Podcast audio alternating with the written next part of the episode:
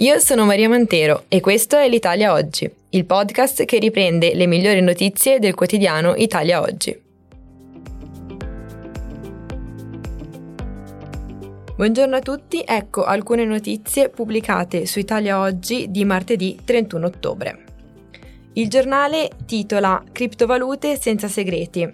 Il possesso degli asset digitali dovrà sottoscrivere, o con una banca o con una fiduciaria, un rapporto contattuale avente ad oggetto la custodia delle chiavi criptografiche con la quale si ha accesso al portafoglio elettronico, oppure il conto sul quale vengono addebitati o accreditati i flussi derivanti dall'acquisto e dalla vendita delle criptoattività. Questo è quello che è stato detto dall'Agenzia delle Entrate nella circolare 30E del 27 ottobre, con la quale si definisce il trattamento fiscale delle criptoattività. Con l'introduzione della norma è stata prevista, esclusivamente per la tassazione delle plusvalenze e degli altri proventi derivanti dalle criptoattività, la possibilità di rendere l'opzione per il regime del risparmio amministrativo nei confronti dei prestatori di servizio relativi all'utilizzo di valuta virtuale e ai prestatori di servizio di portafoglio digitale. L'Agenzia delle Entrate, con la circolare, chiarisce che il regime del risparmio amministrativo prevede la tassazione secondo il principio di cassa, con l'applicazione dell'imposta sostitutiva con aliquota al 26% a cura del sostituto d'imposta. Nel caso in cui il soggetto, che ha ricevuto l'opzione per il regime di, del risparmio amministrativo, non sia in possesso dei dati e delle informazioni necessarie per l'applicazione dell'imposta sostitutiva sui redditi, il contribuente è tenuto a consegnare, anche in copia, la relativa documentazione. È esclusa la possibilità di presentare, in mancanza dei suddetti documenti, una dichiarazione sostitutiva in cui gli stessi siano attestati al contribuente. Pertanto, nel caso in cui il contribuente non sia in grado di consegnare la documentazione della quale si evinca il costo o il valore d'acquisto, l'intermediario assumerà come valore un valore pari a zero.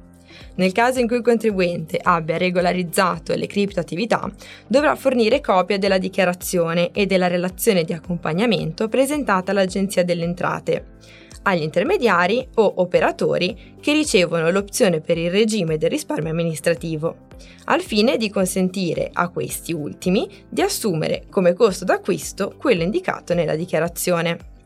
I sostituti d'imposta sono quindi tenuti a provvedere al versamento dell'imposta sostitutiva del 26% e inoltre a comunicare annualmente per masse all'amministrazione finanziaria entro termine stabilito per la presentazione della dichiarazione l'ammontare complessivo delle plusvalenze. La seconda notizia riguarda le zone franche doganali al sud. Nascono le zone franche doganali nel mezzogiorno e aumentano i vantaggi della ZES unica. Il deposito delle merci e le attività di trasformazione delle imprese delle zone franche doganali potranno godere dei benefici fiscali, che riguardano principalmente l'esenzione dei dazi e l'IVA, e di semplificazione delle formalità di spedizione, riducendo una serie di costi che incidono in maniera significativa sul budget aziendale. È questo quello che prevede il disegno di legge di conversione del decreto 124. Le zone franche doganali sono spazi del territorio doganale dell'Unione Europea dove è possibile depositare merci terze in sospensione dal pagamento dei diritti doganali, effettuare manipolazioni usuali e svolgere lavorazioni in regime di temporanea importazione, per poi essere importate, riesportate o vincolate ad altro regime doganale. Queste zone hanno punti di ingresso e di uscita sottoposti a vigilanza doganale, istituita con una disposizione di legge, mentre l'approvazione del perimetro e l'attivazione della zona stessa sono di competenza delle autorità doganali. Le merci introdotte in una zona franca si considerano vincolate a tale regime senza svolgere formalità doganali, ma con la sola iscrizione nei registri contabili.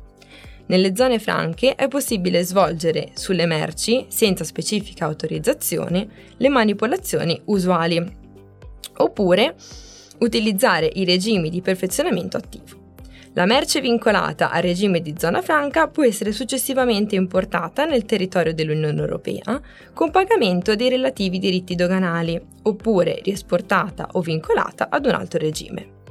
All'interno della zona franca possono essere stoccate anche le merci unionali, purché ugualmente iscritte nei registri contabili. Passiamo ora al modello dei redditi persone fisiche. Il modello redditi persone fisiche va verso l'abbandono. Inoltre la possibilità di utilizzare il 730 in modalità senza sostituto d'imposta, con trasmissione diretta all'Agenzia delle Entrate, aperta anche a coloro che hanno un datore di lavoro attrarrà al modello semplificato i contribuenti che pur in presenza delle condizioni per utilizzare il 730, terminando con un debito fiscale, preferivano per questioni di privacy o di gestione della liquidità staccarsi dal datore di lavoro presentando il modello redditi e pagando le imposte con l'F24. Attratti nel modello 730 saranno anche i soggetti con elevato saldo e credito annuale, non recuperabili con rimborsi in busta paga prima vincolati alla presentazione del modello Redditi con richiesta del credito a rimborso all'agenzia. Operazione che è ora espletabile con il 730 senza sostituto con effetti positivi anche sulle tempistiche. In ultimo passiamo al credito al consumo. Ci sono nuove regole più chiare che potranno essere consultate anche attraverso il cellulare. Infatti il credito al consumo sarà disciplinato da regole più trasparenti, sia in fase contrattuale, sia pre-contrattuale. Le informazioni di base dovranno essere più chiare e accessibili da qualsiasi dispositivo, compreso anche i telefoni cellulari. Con la nuova norma, inoltre, ai soggetti finanziatori, che sono in questo caso le banche, gli istituti di credito, ma anche i privati, nell'ambito delle loro attività sarà vietato incoraggiare i consumatori con tendenze all'indebitamento eccessivo, ma verrà reso obbligatorio fornire indicazioni chiare sui costi e sui rischi del prestito richiesto. Le nuove disposizioni da applicarsi ai prestiti non superiori a 100.000 euro sono state varate per una più efficace tutela dei consumatori, che sono maggiormente esposti rispetto al passato in seguito all'aumento della richiesta di prestiti, tendenza che va di pari passo con le attuali difficoltà economiche. Quindi le nuove regole che cosa prevedono? Prevedono un tetto alle commissioni applicabili, la valutazione della capacità creditizia del consumatore, la facoltà di recesso, il diritto alla restituzione anticipata del capitale e inoltre la pubblicità indicante i costi legati al finanziamento. Terminiamo su una notizia che lega il clima e l'agricoltura. Entro il 31 dicembre 2024 le imprese tenute ad eseguire la registrazione presso la Camera di Commercio avranno anche l'obbligo di stipulare contratti assicurativi per danni che riguardano i beni immobili e il loro contenuto, ma anche i terreni, i beni strumentali materiali che sono provocati da eventi catastrofici. Gli eventi catastrofici in questo caso sono i terremoti, le alluvioni, le frane, le inondazioni e le esondazioni. Queste sono le misure innovative contenute nella bozza di disegno di legge finanziaria. Il rifiuto all'obbligo della copertura assicurativa è punito con una sanzione amministrativa in denaro che va dai 200.000 euro al milione di euro. L'esecuzione dell'adempimento assicurativo è considerata dalle autorità pubbliche al momento di assegnare contributi, sovvenzioni o agevolazioni di carattere finanziario comprese quelle che fanno riferimento ad interventi assunti in occasione di eventi calamitosi e catastrofici. L'obbligo della copertura quindi si applica alle imprese attive nella trasformazione e commercializzazione di prodotti agricoli, anche organizzate come cooperative e associazioni di produttori. Non trova invece applicazione per l'imprenditore agricolo. Per oggi è tutto, a risentirci alla prossima occasione.